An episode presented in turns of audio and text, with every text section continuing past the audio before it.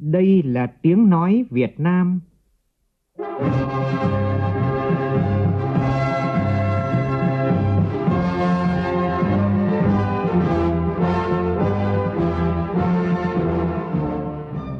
là tiếng nói Việt Nam, phát thanh từ Hà Nội, thủ đô nước Cộng hòa xã hội chủ nghĩa Việt Nam.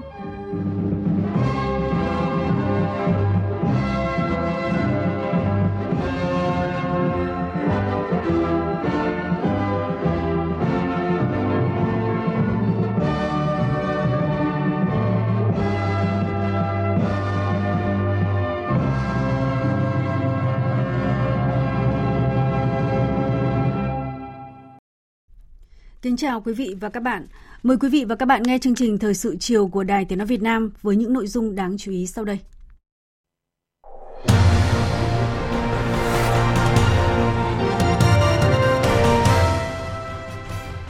Tổng Bí thư Nguyễn Phú Trọng và Tổng Bí thư Chủ tịch nước Trung Quốc Tập Cận Bình trao đổi thư chúc mừng năm mới, nhân dịp nhân dân hai nước Việt Nam và Trung Quốc chuẩn bị đón Tết Nguyên đán Quý Mão 2023.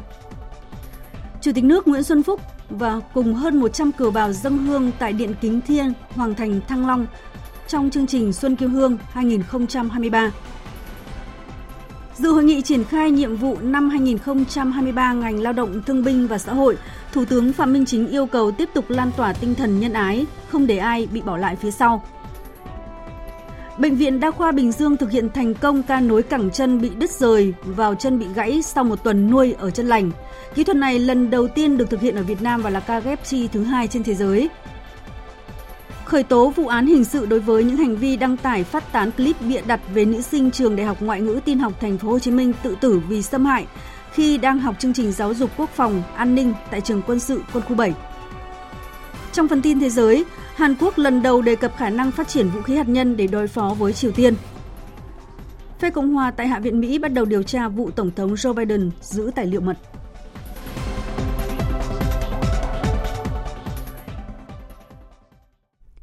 Bây giờ là nội dung chi tiết. Hôm nay, ngày 23 tháng Chạp năm nhâm dần, Tổng Bí thư Nguyễn Phú Trọng và Tổng Bí thư Chủ tịch nước Trung Quốc Tập Cận Bình đã trao đổi thư chúc mừng năm mới nhân dịp nhân dân hai nước Việt Nam và Trung Quốc chuẩn bị đón Tết Nguyên đán Quý Mão 2023. Phóng viên Văn Hiếu đưa tin. Trong các thư chúc mừng, hai đồng chí Tổng Bí thư nhấn mạnh ý nghĩa then chốt của năm 2022 đối với sự phát triển của mỗi nước và quan hệ hai đảng, hai nước Việt Nam Trung Quốc. Với việc Đảng và nhân dân Việt Nam đạt được nhiều thành tựu to lớn trong triển khai thực hiện Nghị quyết đội 13 và sự kiện Đảng Cộng sản Trung Quốc tổ chức thành công đại hội lần thứ 20. Lãnh đạo cao nhất của hai đảng, hai nước đặc biệt đánh giá cao tầm vóc lịch sử và ý nghĩa dấu mốc của chuyến thăm chính thức Trung Quốc của Tổng Bí thư Nguyễn Phú Trọng, trong đó có việc hai bên ra tuyên bố chung về tiếp tục đẩy mạnh và làm sâu sắc hơn nữa quan hệ đối tác hợp tác chiến lược toàn diện Việt Nam Trung Quốc là cơ sở quan trọng định hướng chiến lược lâu dài, thúc đẩy quan hệ hai đảng, hai nước phát triển bền vững, lành mạnh, ổn định trong thời gian tới. Hướng đến năm 2023, Tổng Bí thư Nguyễn Phú Trọng mong muốn các ban bộ ngành, tổ chức đoàn thể và địa phương của hai nước quán triệt,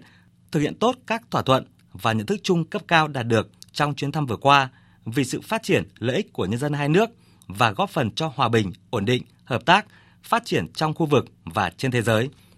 Tổng Bí thư Chủ tịch nước Trung Quốc Tập Cận Bình nhấn mạnh Trung Quốc luôn coi Việt Nam là hướng đi ưu tiên trong chính sách ngoại giao láng giềng, mong muốn hai bên tích cực triển khai kết quả chuyến thăm chính thức Trung Quốc của Tổng Bí thư Nguyễn Phú Trọng, không ngừng củng cố tin cậy chính trị và tình hữu nghị truyền thống,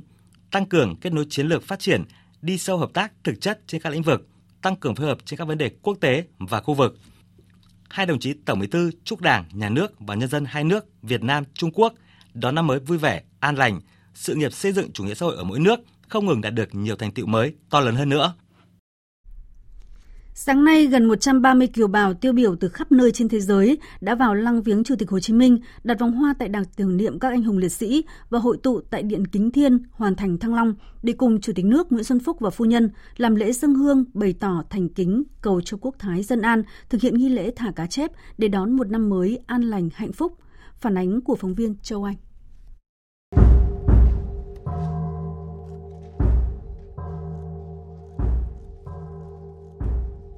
Chủ tịch nước Nguyễn Xuân Phúc và phu nhân cùng với gần 130 kiều bào tiêu biểu thực hiện nghi lễ dâng hương tại Điện Kính Thiên ở Hoàng Thành Thăng Long để thành kính tưởng nhớ đến các thế hệ cha ông đã có công gìn giữ, bảo vệ non sông nước Việt, báo cáo với các bậc tiền nhân sự trở về quê mẹ của bà con kiều bào trên khắp thế giới.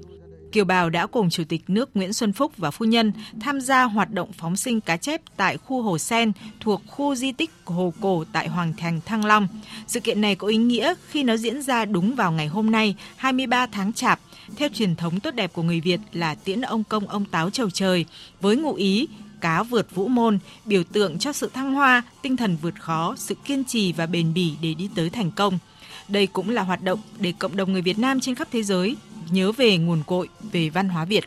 Trong không khí thân tình cởi mở, Chủ tịch nước Nguyễn Xuân Phúc và phu nhân đã thăm hỏi về cuộc sống và tình hình công việc của bà con ở nước sở tại. Cảm ơn cộng đồng người Việt ở khắp nơi trên thế giới đã luôn một lòng hướng về quê hương, chung tay hỗ trợ Tổ quốc trong dịch bệnh. Tôi cảm ơn tất cả bà con Việt Kiều đã hướng về Tổ quốc, đã có nhiều đóng góp xây dựng đất nước và có nhiều sáng kiến hỗ trợ nhất là trong lúc khó khăn như là đại dịch Covid-19. Bà con à, không chỉ đầu tư còn thương mại buôn bán còn hỗ trợ cho người Việt khó khăn ở bên bên, bên nước sở tại. Rồi có nhiều cái hành động cử chỉ để giữ gìn văn hóa Việt Nam đặc biệt là bà con đã về đây để mà chung vui vui Tết đón xuân năm nay. Nhiều bà con kiều bào đã không giấu được niềm xúc động khi nhận được sự quan tâm sâu sắc của lãnh đạo Đảng, Nhà nước. Đặc biệt, sau một thời gian dài dịch bệnh, bà con lại được trở về tham dự các hoạt động của Xuân quê hương như sợi dây gắn kết bà con với Việt Nam với truyền thống nguồn cội sau 2 năm Covid ấy, bọn mình mới về được. Cảm thấy nó có một cái gì đấy rất là xúc động, rất là vui. Và hai là các cấp lãnh đạo đón tiếp anh em Việt Kiều, các anh chị em rất là chú đáo. Quê hương thật sự đi đâu thì bọn mình đi lâu rồi, thế nhưng mà ừ, năm nào cũng rất muốn về quê, nhất là không khí Tết. Thứ nhất là bọn mình ở Thổ Nhĩ Kỳ đất nước đạo hồi đấy, không có, có người Việt Nam đâu, ít lắm. Có một cái gì đấy nó được trở về những cái thời thơ ấu của mình nó cảm giác nó nó có cái gì đấy nó kiểu xúc động mà rất khó nói thành lời Riêng ở quê hương mình thì bao giờ cũng là nơi tuyệt vời nhất. Mình về mình thấy rõ ràng là đất nước mình phát triển rất nhiều. Thì quả thật mà nói thì chính phủ và và, và đảng mình cũng đã rất là cởi mở rất là tuyệt vời. Chính vì thế cho nên là người Việt Nam ở nước ngoài bắt đầu cảm thấy là không còn cái gì xa cách đối với cả quê hương mình nữa. Mọi người đều cảm thấy là rất được trân trọng và cũng là một cái cơ hội để chúng tôi được gặp các cán bộ lãnh đạo đảng, nhà nước. Đấy là cái sự quan tâm rất là sâu sắc. Lãnh đạo đảng và nhà nước muốn lắng nghe cái cuộc sống của bà con và cái sự gặp gỡ đó sự chia sẻ đó động viên đó theo tôi là ý nghĩa vô cùng cũng trong ngày hôm nay, đoàn kiều bào tiêu biểu đã có cuộc gặp thân mật với Ủy ban Trung ương Mặt trận Tổ quốc Việt Nam. Nhân dịp này, Ủy ban Trung ương Mặt trận Tổ quốc Việt Nam đã tặng thưởng bằng khen cho 5 tập thể và 9 cá nhân là người Việt Nam ở nước ngoài đã có nhiều đóng góp trong các hoạt động công tác xây dựng và củng cố khối đại đoàn kết dân tộc. Chiều nay tại trụ sở chính phủ, Thủ tướng Phạm Minh Chính đã gặp gỡ đoàn kiều bào tiêu biểu nhân dịp Xuân Quý Mão 2023. Phóng viên Vũ Khuyên đưa tin. Trong không khí đầm ấm thân tình và phấn khởi chào đón Xuân Quý Mão, Thủ tướng Chính phủ Phạm Minh Chính biểu dương sự nỗ lực phấn đấu, trân trọng cảm ơn sự đóng góp hiệu quả, đầy tình cảm trách nhiệm của hơn 5,3 triệu bà con ta ở nước ngoài trong những năm qua, góp phần quan trọng vào thành tựu phát triển chung của cả nước và gửi tới bà con trong đoàn kiều bào tiêu biểu và qua bà con gửi lời chào thân ái, lời thăm hỏi ân cần và những lời chúc mừng năm mới tốt đẹp nhất đến toàn thể cộng đồng người Việt Nam ở nước ngoài. Thủ tướng cho biết đây cũng là thời khắc để chúng ta nhớ về mấy năm trước khi dịch bệnh COVID-19 được ví là hàng rào vô hình để ngăn cản chúng ta trở về quê hương. Tình thân xa cách mà không biết làm thế nào. Chính vì vậy, tất cả chúng ta càng trân trọng khoảnh khắc hội tụ bên nhau như thế này và càng cảm nhận sâu sắc hơn tình người, tình quê hương. Thủ tướng đã thông tin đến bà con kiều bào tình hình phát triển kinh tế xã hội trong nước và mong muốn phát huy sức mạnh tổng hợp của khối đại đoàn kết toàn dân tộc, trong đó sự đóng góp chia sẻ tham gia tích cực của bà con Việt Nam ở nước ngoài là nguồn lực rất quan trọng. Với tinh thần cộng đồng người Việt Nam ở nước ngoài là một bộ phận không tách rời của cộng đồng dân tộc Việt Nam. Đảng, nhà nước luôn quan tâm tạo mọi điều kiện thuận lợi và hỗ trợ đồng bào ổn định cuộc sống, yên tâm làm ăn sinh sống, hội nhập vào đời sống xã hội ở nước sở tại, đồng thời duy trì quan hệ gắn bó với quê hương và tham gia tích cực vào công cuộc xây dựng và phát triển đất nước. Nhân dịp này, Thủ tướng đề nghị các bộ ngành, cơ quan địa phương quán triệt và thực hiện nghiêm túc các nghị quyết của Bộ Chính trị, Trung ương, Chính phủ về công tác người Việt Nam ở nước ngoài Qua đó, phát huy nguồn lực to lớn, tinh thần yêu nước của đồng bào ta ở nước ngoài hướng về quê hương đất nước. Nhận thức và hành động đúng đắn, phù hợp với lợi ích quốc gia dân tộc, đồng thời thể hiện rõ hơn tình cảm và trách nhiệm của Đảng, Nhà nước trong việc chăm lo cộng đồng người Việt Nam ở nước ngoài. Thủ tướng nhấn mạnh. Tôi mong tất cả các bác, các anh, các chị, rồi con cháu họ hàng, anh em mà sống ở nước ngoài góp phần là đưa Việt Nam đến gần hơn với thế giới và mang thế giới đến gần hơn với Việt Nam. Đấy là chúng tôi mong muốn nhất để chúng ta mãi mãi tự hào là người Việt Nam để xây dựng đất nước hùng cường và thịnh vượng, nhân dân hạnh phúc và ấm no. Dù ở đâu trên trái đất này thì trái tim cũng luôn luôn hướng về Việt Nam, luôn luôn hướng về quê hương của đất nước ta. Cũng như là cái câu ca dao của dân tộc ta đã nói đấy chiều chiều ra đứng ngõ sau trông về quê mẹ ruột đau chín chiều. Chính phủ thấu hiểu cái tấm lòng ước nguyện của bà con thay mặt chính phủ tôi xin à, cảm ơn các anh các chị các, các bác đã dành cái thời gian đến đây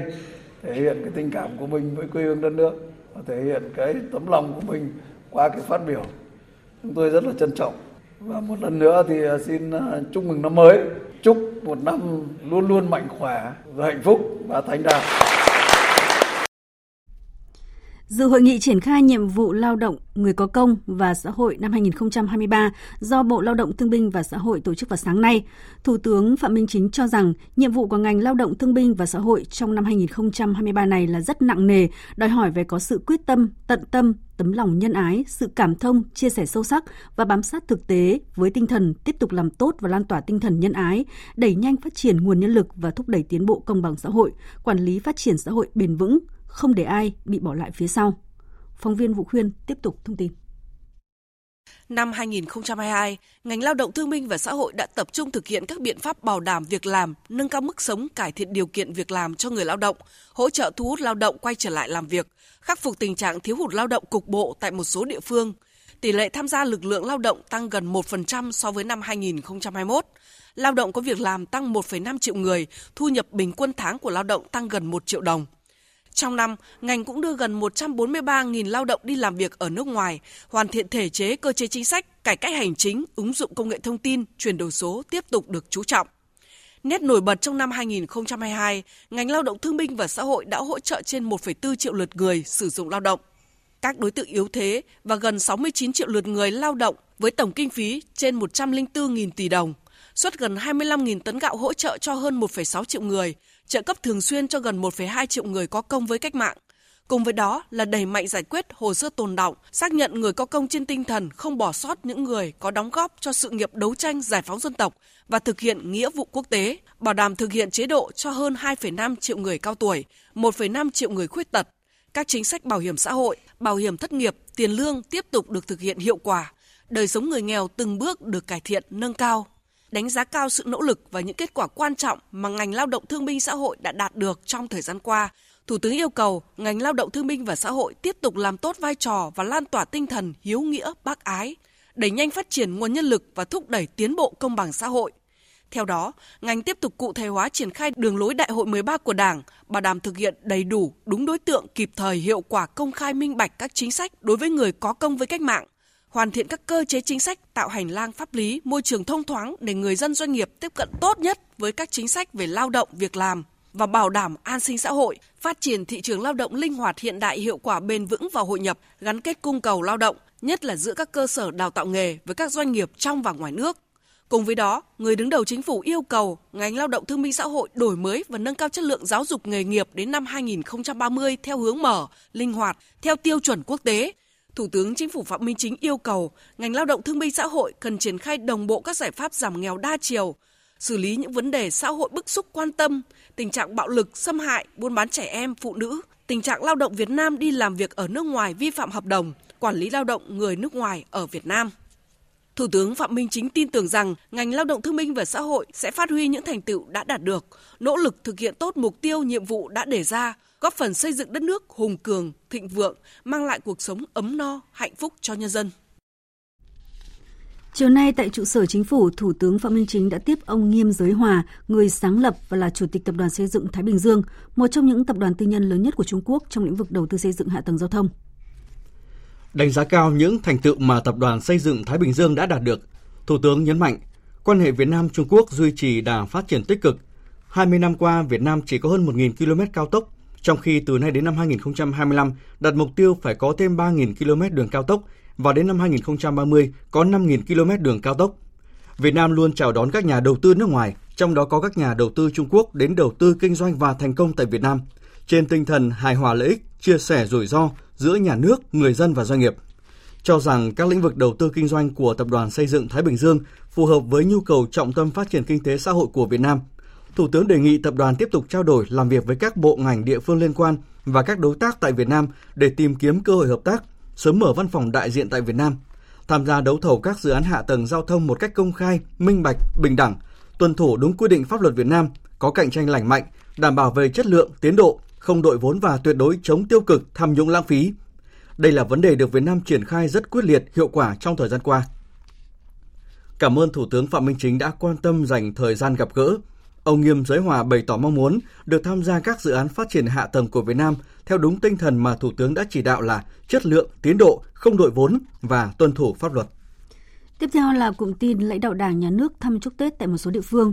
Phóng viên Đài Tiếng nói Việt Nam thường trú khu vực đồng bằng sông Cửu Long đưa tin, sáng nay Bí thư Trung ương Đảng, trưởng ban tuyên giáo Trung ương Nguyễn Trọng Nghĩa đã đến thăm tặng 150 phần quà cho hộ nghèo công nhân người lao động khó khăn tại huyện Lai Vung, tỉnh Đồng Tháp nhân dịp Tết Nguyên đán Quý Mão 2023. Ông Nguyễn Trọng Nghĩa mong muốn người dân tỉnh Đồng Tháp tiếp tục phát huy tinh thần năng động sáng tạo, xây dựng quê hương giàu đẹp và kỳ vọng trong thời gian tới sẽ có thêm nhiều chương trình sản phẩm mang thương hiệu Đồng Tháp vang xa đến mọi miền đất nước.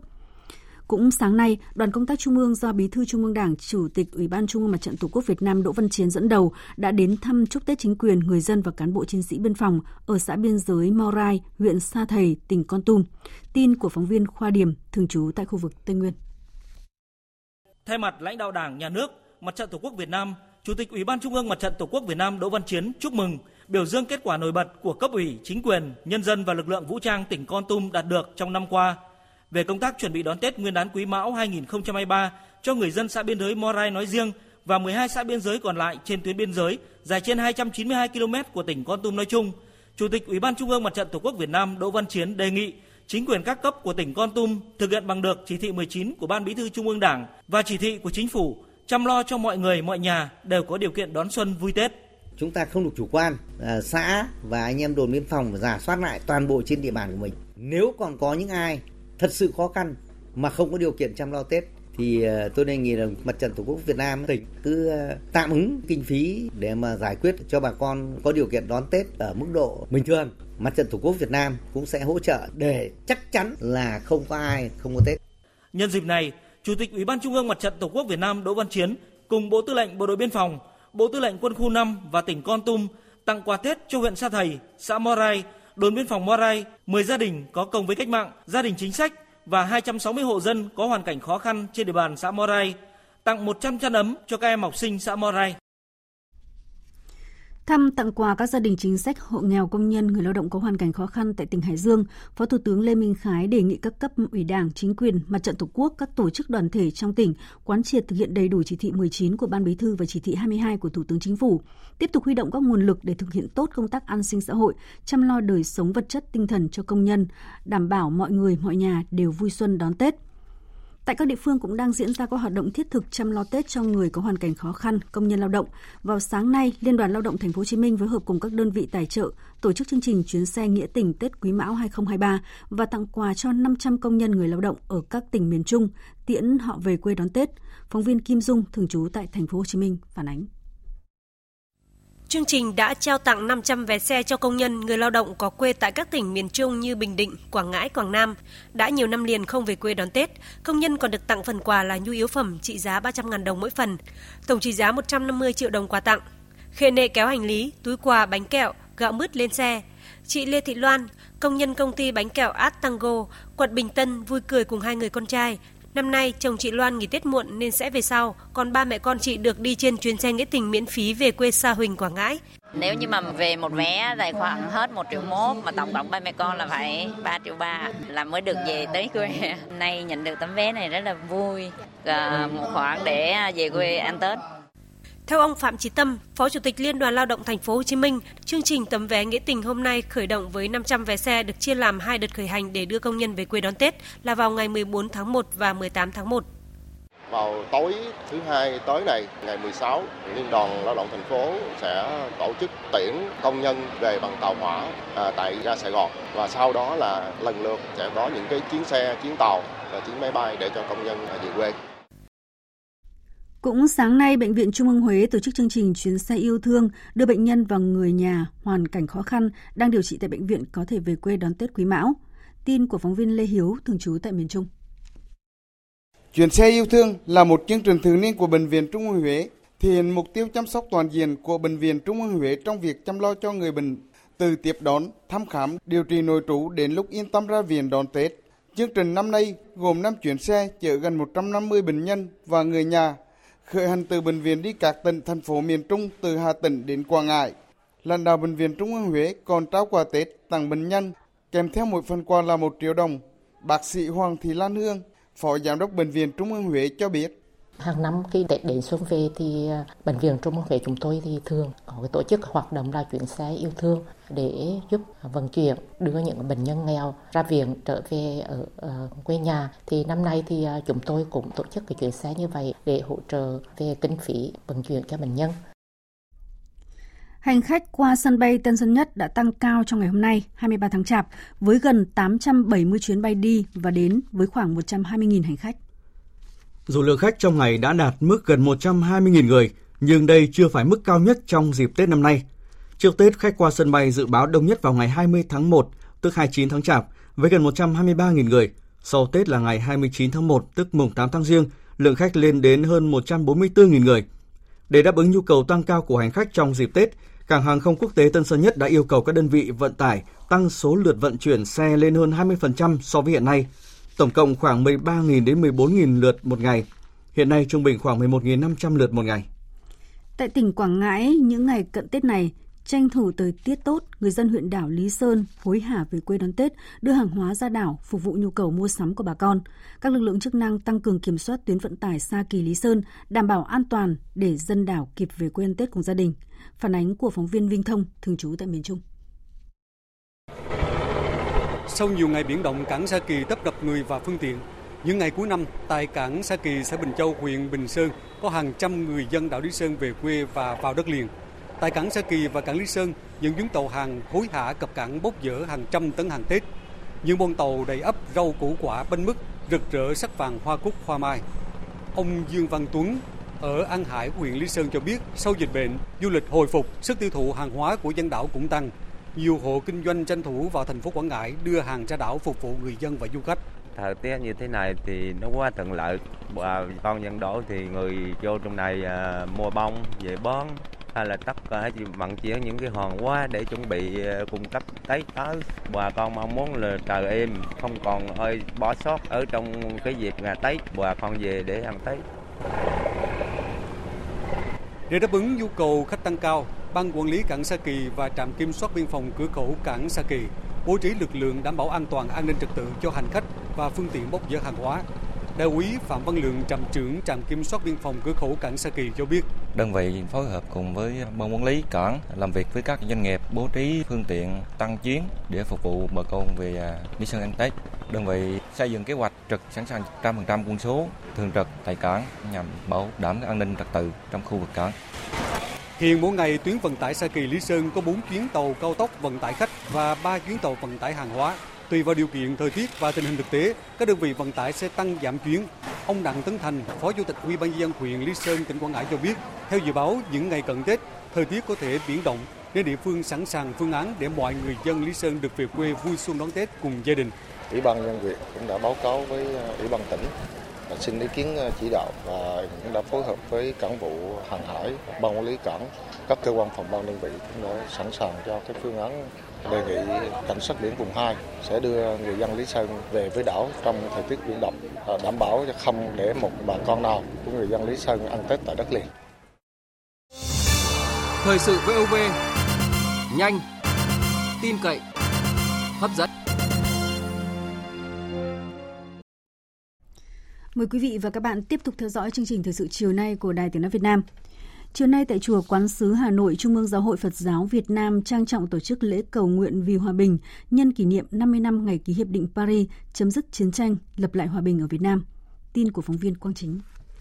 Dưới sự chủ trì của Hòa Thượng Thích Thanh Nhiễu, Phó Chủ tịch Thường trực Hội đồng trị sự Giáo hội Phật giáo Việt Nam cùng chư tôn đức thành viên Hội đồng trị sự đã cùng dâng hương và đồng trì tụng kinh, bày tỏ lòng thành kính, biết ơn tới lớp lớp thế hệ các anh hùng liệt sĩ, những người đã hy sinh thanh xuân, xương máu vì độc lập thống nhất của Tổ quốc. Buổi lễ không chỉ hướng tới kỷ niệm 50 năm ngày ký hiệp định Paris chấm dứt chiến tranh ở Việt Nam, mà còn nhắc nhớ tới mỗi người dân Việt Nam về một thời đấu tranh anh dũng giành độc lập tự do cho dân tộc và thể hiện khát vọng hòa bình cho dân tộc. Thượng tọa Thích Thanh Huân, Ủy viên thư ký Hội đồng trị sự Trung ương Giáo hội Phật giáo Việt Nam cho biết, lễ cầu nguyện vì hòa bình muốn gửi đi thông điệp yêu thương, hòa bình, tôn trọng lẫn nhau và bình đẳng. Tất cả mọi người trên hành tinh chúng ta hãy sống với tình thương yêu và tinh thần hòa bình. Đâu đó trên thế giới hiện nay đang có chiến tranh, đang có bạo lực, chiến tranh trong suốt những năm gần đây mặc dù không xảy ra trên đất nước của chúng ta nhưng chúng ta cũng luôn luôn cầu mong cho chiến tranh sớm được chấm dứt để các quốc gia các dân tộc sống an lạc và sống hòa bình để cùng nhau để phát triển đem đến sự an lạc cho toàn thể nhân loại.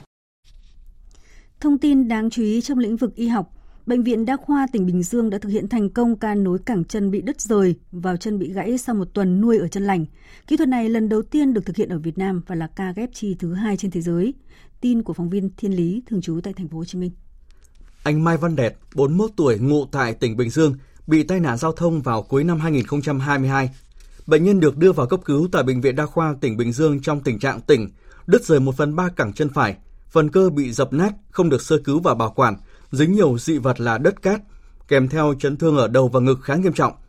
Sau khi cấp cứu hồi phục cho bệnh nhân, các bác sĩ khoa chấn thương chỉnh hình đã hội trần khẩn và chỉ định nuôi giữ cẳng chân phần đứt lìa vào chân lành để chờ nối lại giúp người bệnh có cơ hội giữ chân tránh tàn phế.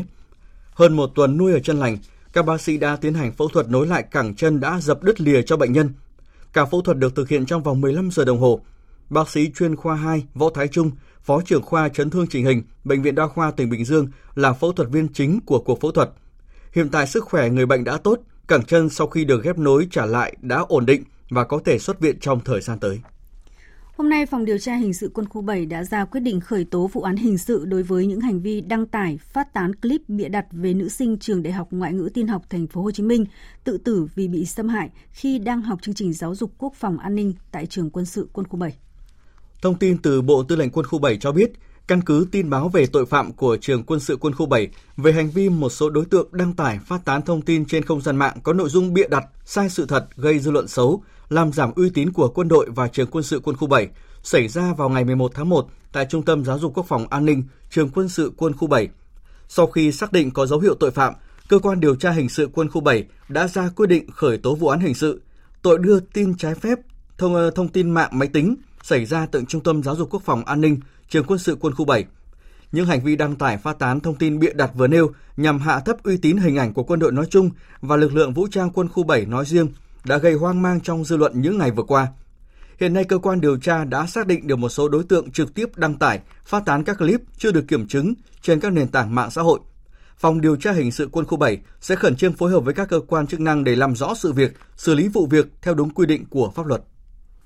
Mở rộng điều tra vụ án nhận hối lộ tại các trung tâm đăng kiểm, Công an thành phố Hà Nội phát hiện 9 vụ tại 10 trung tâm đăng kiểm, qua đó đã khởi tố 4 vụ với 18 bị can. Thông tin được đưa ra tại buổi họp báo của Công an thành phố Hà Nội về tình hình kết quả nổi bật trong đợt cao điểm tấn công trấn áp tội phạm bảo vệ Tết Nguyên đán Quý Mão 2023 diễn ra chiều nay. Phóng viên Nguyễn Hằng thông tin. Đại tá Chu An Thanh, trưởng phòng cảnh sát kinh tế cho biết, hiện Hà Nội có 31 trung tâm đăng kiểm phương tiện xe cơ giới. Từ ngày 8 tháng 1 năm 2023 đến ngày 13 tháng 1 năm 2023, cơ quan điều tra công an thành phố đã phát hiện 9 vụ sai phạm tại 10 trung tâm đăng kiểm phương tiện giao thông cơ giới tại các huyện Thanh Oai, Sơn Tây, Trương Mỹ, Bắc Từ Liêm, Nam Từ Liêm, Hà Đông, Thanh Trì. Các lỗi sai phạm tại các trung tâm này là nhận hối lộ để bỏ qua các lỗi không đủ điều kiện đăng kiểm, khởi tố 4 vụ với 18 bị can, 5 vụ còn lại tạm giữ 57 đối tượng là các giám đốc, phó giám đốc, đăng kiểm viên, nhân viên nghiệp vụ. Số tiền thu lời bất chính được xác định là tất cả trong các khoản hơn 20 tỷ đồng, 10 cái ờ, trung tâm này. Năm cái vụ việc còn lại thì hiện nay cơ quan điều tra, công an thành phố đã chỉ đạo các ờ, phòng nghiệp vụ cũng như là cơ quan điều tra các quận huyện là cá thể hóa trách nhiệm hình sự trong ngày nay ngày mai thôi sẽ được khởi tố vụ án và khởi tố bị can đối với năm vụ còn lại. Thưa quý vị và các bạn, tình trạng phá rừng tại tỉnh Đắk Lắk vẫn diễn biến phức tạp, xảy ra nhiều vụ hủy hoại rừng quy mô lớn, diện tích rừng bị lấn chiếm xâm canh trái phép tiếp tục tăng nhanh. Trong khi đó, lực lượng bảo vệ rừng lại giảm mạnh, hàng loạt đơn vị thiếu nhân sự trầm trọng. Nhiều chủ rừng, nhiều cấp, nhiều ngành có dấu hiệu buông lỏng quản lý, lãnh đạo chỉ đạo khiến cho nhiều diện tích rừng tại Đắk Lắk đứng trước nguy cơ bị xóa sổ. Phóng viên Đài Tiếng nói Việt Nam thường trú tại khu vực Tây Nguyên đề cập. Liên tục nhiều năm qua, huyện biên giới Ea Súp là điểm nóng về phá rừng tại tỉnh Đắk Lắk. Đầu tháng 4 năm 2022, các cơ quan chức năng địa phương phát hiện vụ việc đặc biệt nghiêm trọng với hơn 382 ha rừng tại tiểu khu 222 và 205 xã Gia Tờ Mốt bị phá.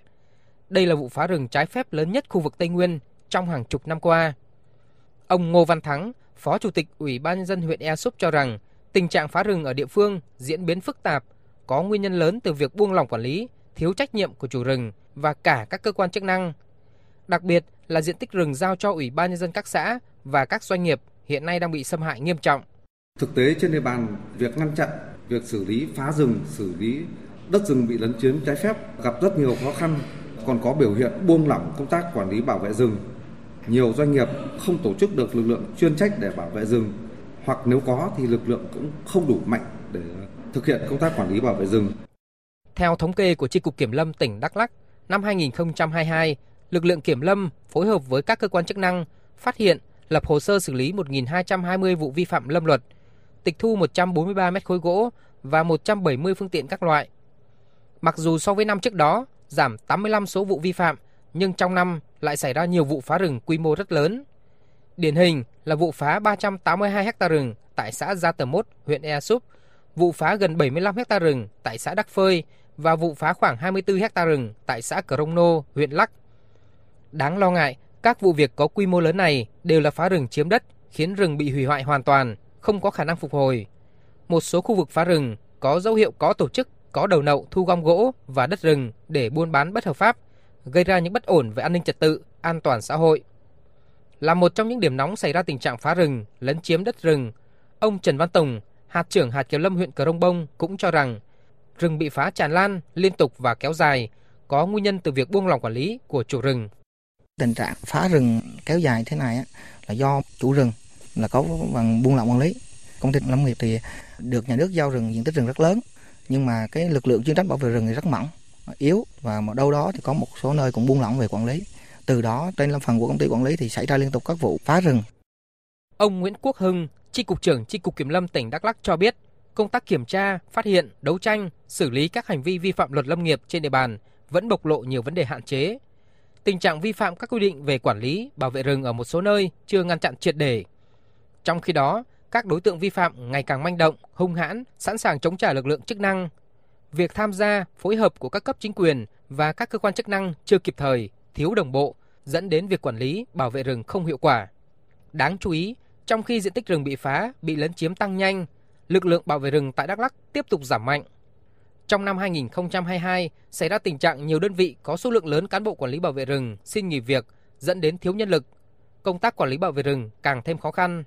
Nghiêm trọng nhất là tại công ty trách nhiệm hữu hạn một thành viên lâm nghiệp Thuần Mẫn, huyện E Hà Leo. Đến nay, toàn công ty chỉ còn 5 người, trong khi đó có thêm 3 người tiếp tục có đơn xin nghỉ việc. Ông Hưng cho rằng chế độ đãi ngộ, chính sách hỗ trợ cho lực lượng quản lý bảo vệ rừng quá thấp, gần như không có, trong khi trách nhiệm thì nặng nề, dẫn đến tình trạng nghỉ việc tràn lan, khó lòng khắc phục. Cái việc mà thiếu hụt nhân sự vẫn chưa giải quyết được. Trước mắt là chúng tôi phải dùng cái rất là điều động tăng cường những nơi ít nóng hơn thì phải điều động về những điểm nóng để tăng cường. Quan điểm chúng tôi bây giờ là động viên anh em cố gắng. Vừa rồi là ủy ban tỉnh cũng đã tổ chức thi tuyển mới xong nó vòng 1 và ra phải ra tết tháng 2 mới thi vòng 2 Đừng không biết có đảm bảo được cái số lượng mà chúng tôi đề nghị là 44 công chức hay không. Thực trạng phá rừng, lấn chiếm đất rừng diễn ra tràn lan tại Đắk Lắk cho thấy các giải pháp bảo vệ rừng của địa phương hiện nay vẫn chưa hiệu quả. Thực tế cho thấy đang có sự buông lỏng quản lý của nhiều chủ rừng và nhiều cấp, nhiều ngành. Phóng viên Đài Tiếng nói Việt Nam thường trú tại Tây Nguyên vừa phản ánh về tình trạng phá rừng tại Đắk Lắk vẫn diễn biến phức tạp. Trước khi chuyển sang phần tin thế giới, biên tập viên Đài Tiếng nói Việt Nam tổng hợp một số thông tin thời tiết thưa quý vị và các bạn, khoảng gần sáng và ngày mai, không khí lạnh sẽ ảnh hưởng đến Bắc Bộ, sau đó ảnh hưởng đến Bắc và Trung Trung Bộ. Từ ngày mai ở Bắc Bộ trời chuyển rét, khu vực từ Thanh Hóa đến Thừa Thiên Huế, từ trưa và chiều mai trời chuyển rét, từ chiều và đêm mai đến khoảng ngày 18 tháng 1 ở Bắc Bộ và Bắc Trung Bộ trời rét đậm, vùng núi rét hại với nhiệt độ phổ biến từ 9 đến 14 độ.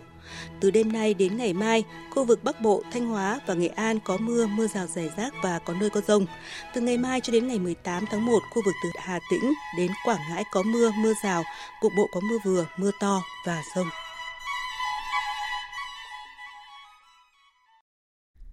Xin được mở đầu phần tin thế giới với những thông tin về mối quan hệ Mỹ-Nhật. Tổng thống Mỹ Joe Biden hôm qua đã có cuộc hội đàm với Thủ tướng Nhật Bản Kishida Fumio tại Nhà Trắng. Hai bên đã thảo luận hàng loạt các vấn đề từ tăng cường quan hệ đồng minh trên mọi lĩnh vực cho đến căng thẳng với Trung Quốc, cuộc chiến Nga-Ukraine, vấn đề hạt nhân Triều Tiên. Cuộc hội đàm diễn ra trong khuôn khổ chuyến công du đầu tiên của Thủ tướng Nhật Bản Kishida tới Mỹ kể từ khi ông nhậm chức vào tháng 10 năm 2021.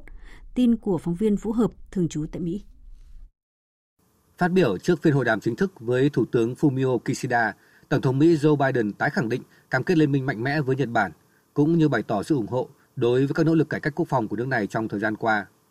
Ông Biden cũng cho biết đây là thời khắc đáng chú ý và quan hệ hai nước chưa bao giờ gần gũi như vậy.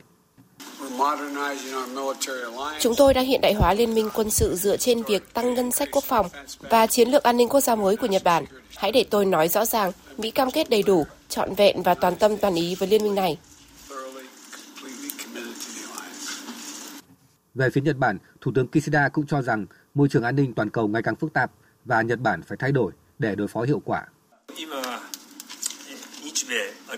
Trong những năm gần đây, Nhật Bản và Mỹ đang phải đối mặt với môi trường an ninh phức tạp và thách thức lớn. Cuối năm ngoái, chúng tôi đã xây dựng một chiến lược an ninh quốc gia mới để duy trì và đóng góp cho hòa bình và thịnh vượng trong khu vực, bảo vệ hòa bình và an ninh cho Nhật Bản. Đây là chặng dừng chân cuối cùng trong chuyến công du đến các nước nhóm G7 Chuyến đi của ông Kishida được cho là nhằm củng cố các quan hệ đồng minh và tìm kiếm cơ hội hợp tác mới trong bối cảnh quan hệ Trung Nhật có nhiều dấu hiệu căng thẳng trở lại, cũng như bất ổn khu vực bán đảo Triều Tiên có xu hướng gia tăng với các vụ thử tên lửa hàng loạt của Triều Tiên.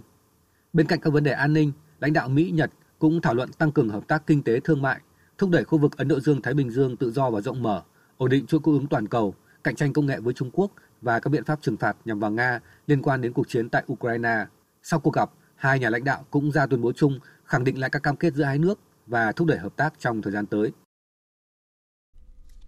Lần đầu tiên, Tổng thống Hàn Quốc Yoon suk yeol đề cập khả năng phát triển hạt nhân nhằm đối phó với Triều Tiên. Tuyên bố đưa ra trong bối cảnh sóng gió không ngừng bùa vây mối quan hệ liên triều với hàng loạt tuyên bố và động thái răn đe lẫn nhau của cả Hàn Quốc và Triều Tiên.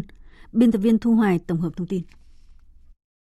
Phát biểu tại cuộc họp về chính sách quốc phòng diễn ra tuần này tại thủ đô Seoul, Tổng thống Hàn Quốc Yoon suk yeol cho biết nước này sẽ cần phải cải thiện và tăng cường năng lực phòng thủ nếu Triều Tiên tiếp tục mở rộng tham vọng hạt nhân. Nhà lãnh đạo Hàn Quốc cảnh báo.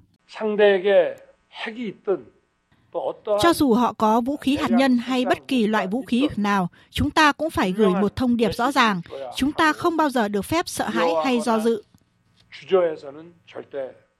Trong bối cảnh căng thẳng trên bán đảo Triều Tiên gia tăng trong những tháng gần đây, một số chính trị gia tại Hàn Quốc, đặc biệt là trong đảng bảo thủ cầm quyền quyền lực nhân dân, đã kêu gọi nước này cân nhắc lựa chọn hạt nhân.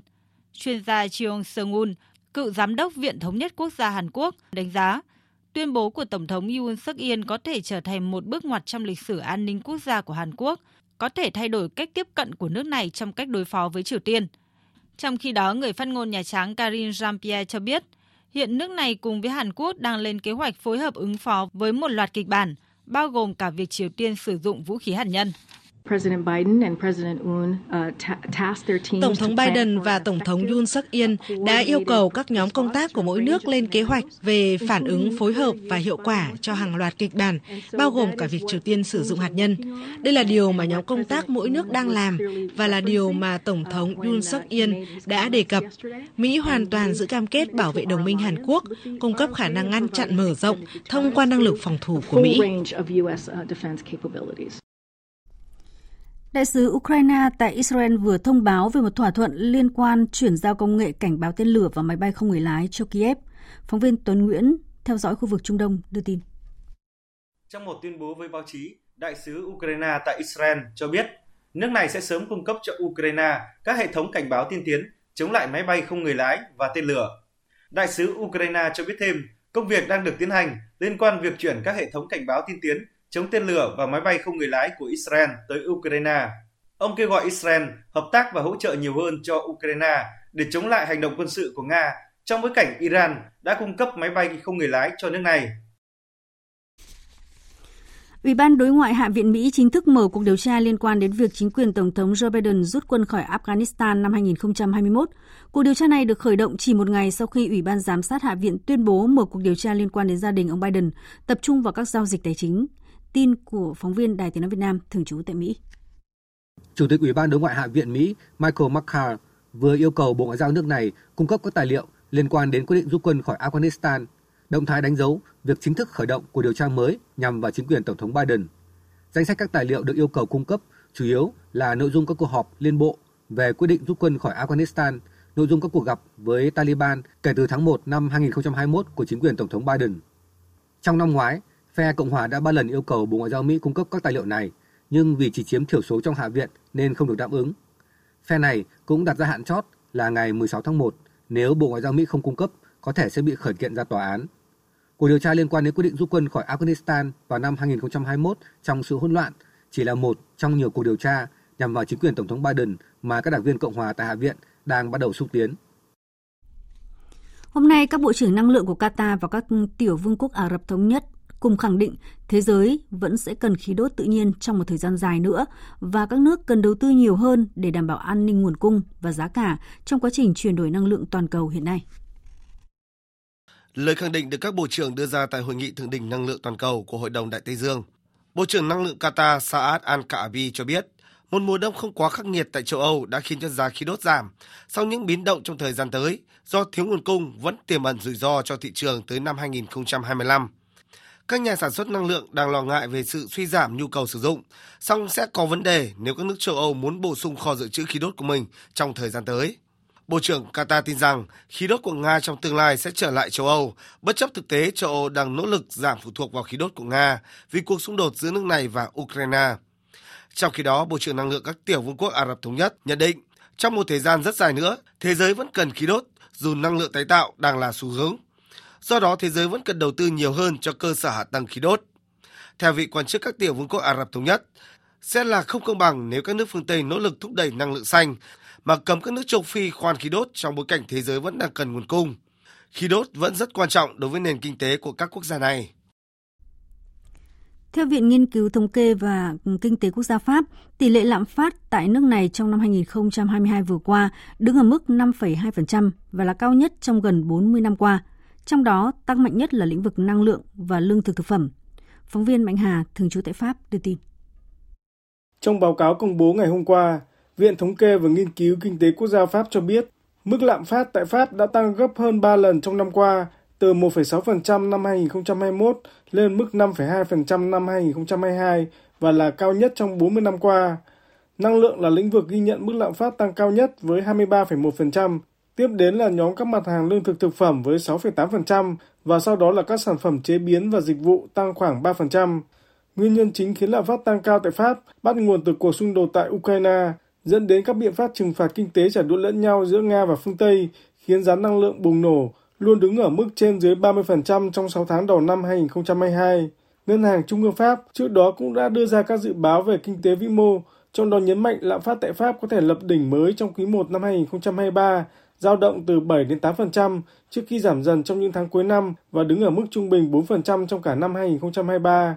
Trong khi đó, Ủy ban châu Âu EC dự báo tỷ lệ lạm phát tại Pháp năm 2023 là 4,4% và nằm trong số ít các quốc gia châu Âu có mức lạm phát thấp hơn mức lạm phát trung bình dự báo là 6,1% tại khu vực đồng euro, nhất là so với các nền kinh tế lớn khác trong khu vực như Đức là 7,5%, Italia là 6,6% và đặc biệt là các nước Trung và Đông Âu với trên dưới 10%.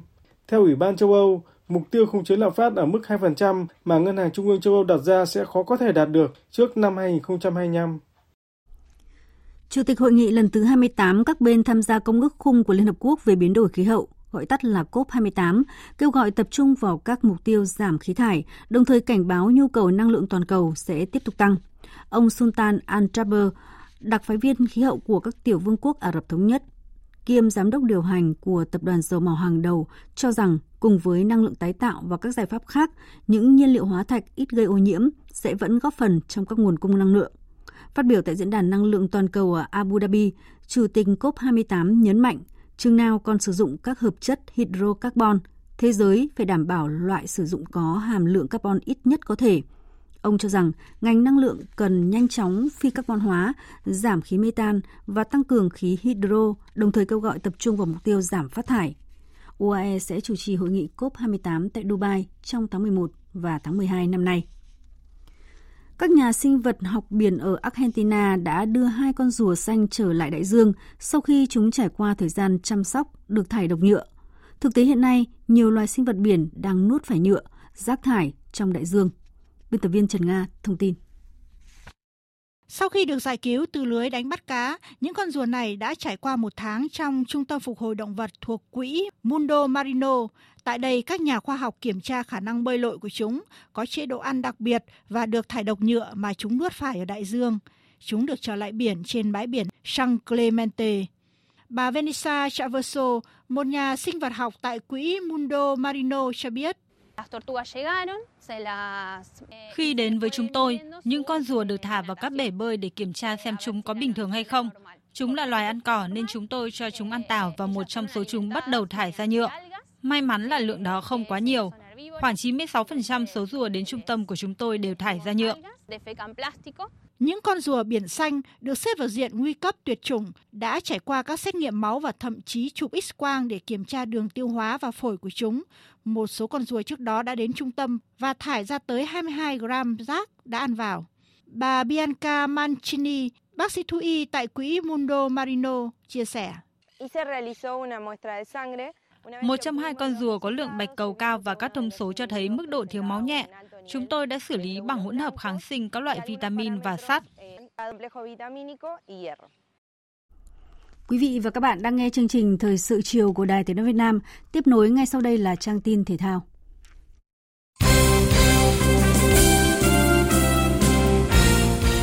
Quý vị và các bạn thân mến, tuyển Việt Nam và Thái Lan có trận hòa hai đều tại lượt đi trận chung kết AFF Cup 2022 diễn ra tối qua 13 tháng 1 trên sân vận động quốc gia Mỹ Đình, thành phố Hà Nội.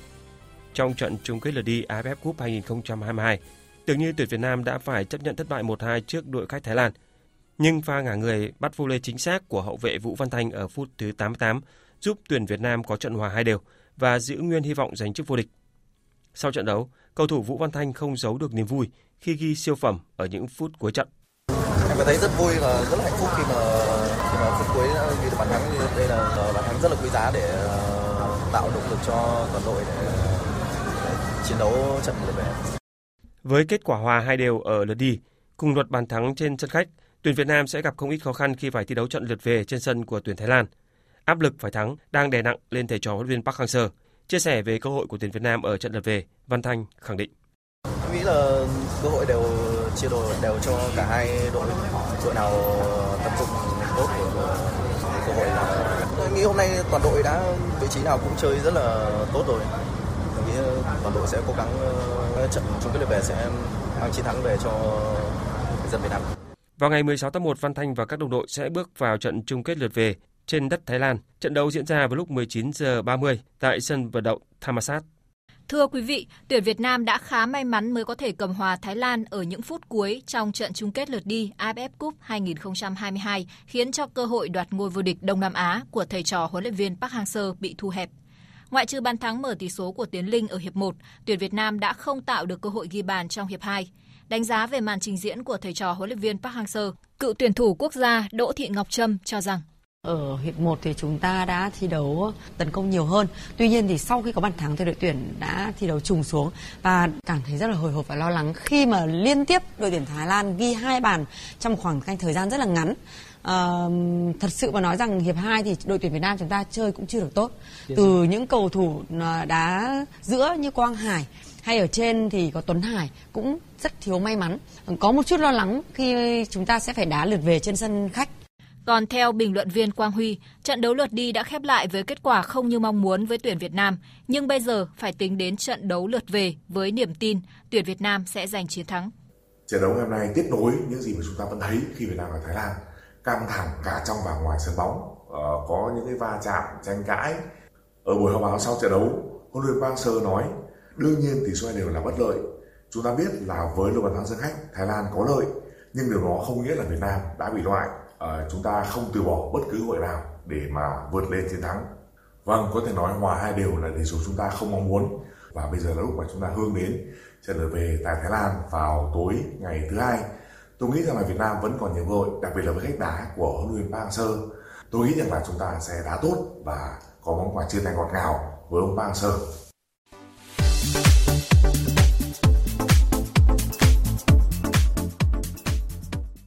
Thưa quý vị, dạng sáng nay 14 tháng 1 đã diễn ra trận đấu sớm của vòng 20 giải ngoại hạng Anh giữa câu lạc bộ Aston Villa và Leeds United với lợi thế sân nhà và phong độ cao. Aston Villa đã có chiến thắng với tỷ số 2-1. Giành trọn vẹn 3 điểm, nhưng câu lạc bộ Aston Villa vẫn đứng ở vị trí thứ 11. Song đoàn quân của huấn luyện viên Emery đã bằng điểm với đội đang đứng trên họ một bậc là Chelsea khi cùng có 25 điểm, dù đã đá nhiều hơn The Blue một trận. Trong khi câu lạc bộ Leeds vẫn chỉ có 17 điểm sau 18 trận và đang đứng thứ 14, chỉ hơn nhóm cầm đèn đỏ 2 điểm.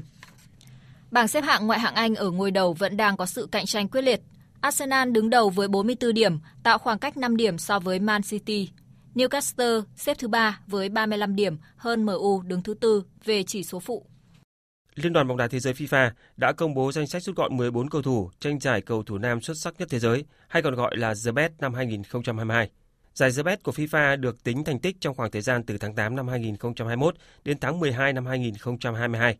Ở danh sách rút gọn, siêu sao Lionel Messi đang là ứng viên sáng giá nhất. Messi đã có một năm thi đấu thành công trên các đấu trường, từ cấp câu lạc bộ đến cấp đội tuyển quốc gia.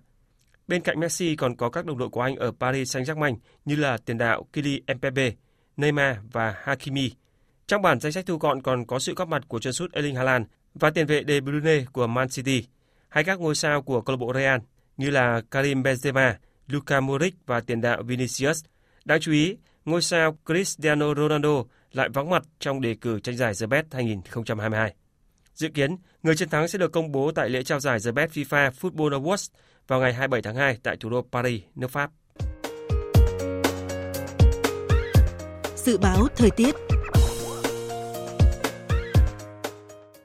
Dự báo thời tiết đêm nay và ngày mai, phía Tây Bắc Bộ có mưa, mưa rào rải rác và có nơi có rông, gió nhẹ. Từ mai trời chuyển rét, nhiệt độ từ 15 đến 23 độ, có nơi dưới 12 độ. Phía Đông Bắc Bộ có mưa, mưa rào rải rác và có nơi có rông, gió Đông Bắc cấp 3, vùng ven biển cấp 4, cấp 5, giật cấp 6, cấp 7, từ mai trời chuyển rét, nhiệt độ từ 12 đến 21 độ. Khu vực từ Thanh Hóa đến Thừa Thiên Huế có mưa vài nơi, ngày mai có mưa vừa, mưa rào rải rác và có nơi có rông. Gió Bắc đến Tây Bắc cấp 2, cấp 3, vùng ven biển cấp 3, cấp 4, phía Bắc từ mai trời chuyển rét. Nhiệt độ từ 16 đến 30 độ. Khu vực từ Đà Nẵng đến Bình Thuận có mưa vài nơi, từ chiều tối mai có mưa, mưa rào và có nơi có rông. Cục bộ có mưa vừa, mưa to, gió nhẹ, nhiệt độ từ 21 đến 32 độ. Khu vực Tây Nguyên và Nam Bộ có mưa rào và rông vài nơi, gió nhẹ, nhiệt độ từ 16 đến 33 độ. Khu vực Hà Nội có mưa, mưa rào rải rác và có nơi có rông, gió Đông Bắc cấp 2, cấp 3, từ mai trời chuyển rét, nhiệt độ từ 15 đến 22 độ. Dự báo thời tiết biển, vùng biển Bắc và Nam Vịnh Bắc Bộ, Khu vực Bắc Biển Đông không mưa, từ gần sáng ngày 15 tháng 1 có mưa rào và rông vài nơi, tầm nhìn xa trên 10 km. Gió nhẹ, từ gần sáng có gió Đông Bắc cấp 5 sau tăng lên cấp 6, cấp 7, giật cấp 8, cấp 9, biển động mạnh. Vùng biển từ Quảng Trị đến Quảng Ngãi không mưa, từ chiều tối mai phía Bắc có mưa rào và rông vài nơi, tầm nhìn xa trên 10 km, gió nhẹ, từ chiều tối mai phía Bắc có gió Đông Bắc cấp 5, mạnh dần lên cấp 6, giật cấp 7, cấp 8, biển động. Vùng biển từ Bình Định đến Ninh Thuận, từ Bình Thuận đến Cà Mau, từ Cà Mau đến Kiên Giang, khu vực Nam Biển Đông, khu vực quần đảo Trường Sa thuộc tỉnh Khánh Hòa, khu vực Vịnh Thái Lan, không mưa, tầm nhìn xa trên 10 km, gió nhẹ, khu vực giữa Biển Đông, không mưa, tầm nhìn xa trên 10 km, gió nhẹ, riêng phía đông gió đông bắc cấp 4, cấp 5. Khu vực quần đảo Hoàng Sa thuộc thành phố Đà Nẵng không mưa, tầm nhìn xa trên 10 km, gió nhẹ. Từ gần sáng, phía Bắc có gió Đông Bắc cấp 6, sau mạnh dần lên cấp 7, giật cấp 9, biển động mạnh. Chương trình thời sự chiều nay đến đây là hết. Chương trình này do các biên tập viên Thu Hòa, Lan Anh biên soạn và thực hiện với sự tham gia của phát thanh viên Thành Tuấn, kỹ thuật viên Hà Hùng, chịu trách nhiệm nội dung Hoàng Trung Dũng. Cảm ơn quý vị và các bạn đã quan tâm theo dõi. Xin kính chào tạm biệt và hẹn gặp lại.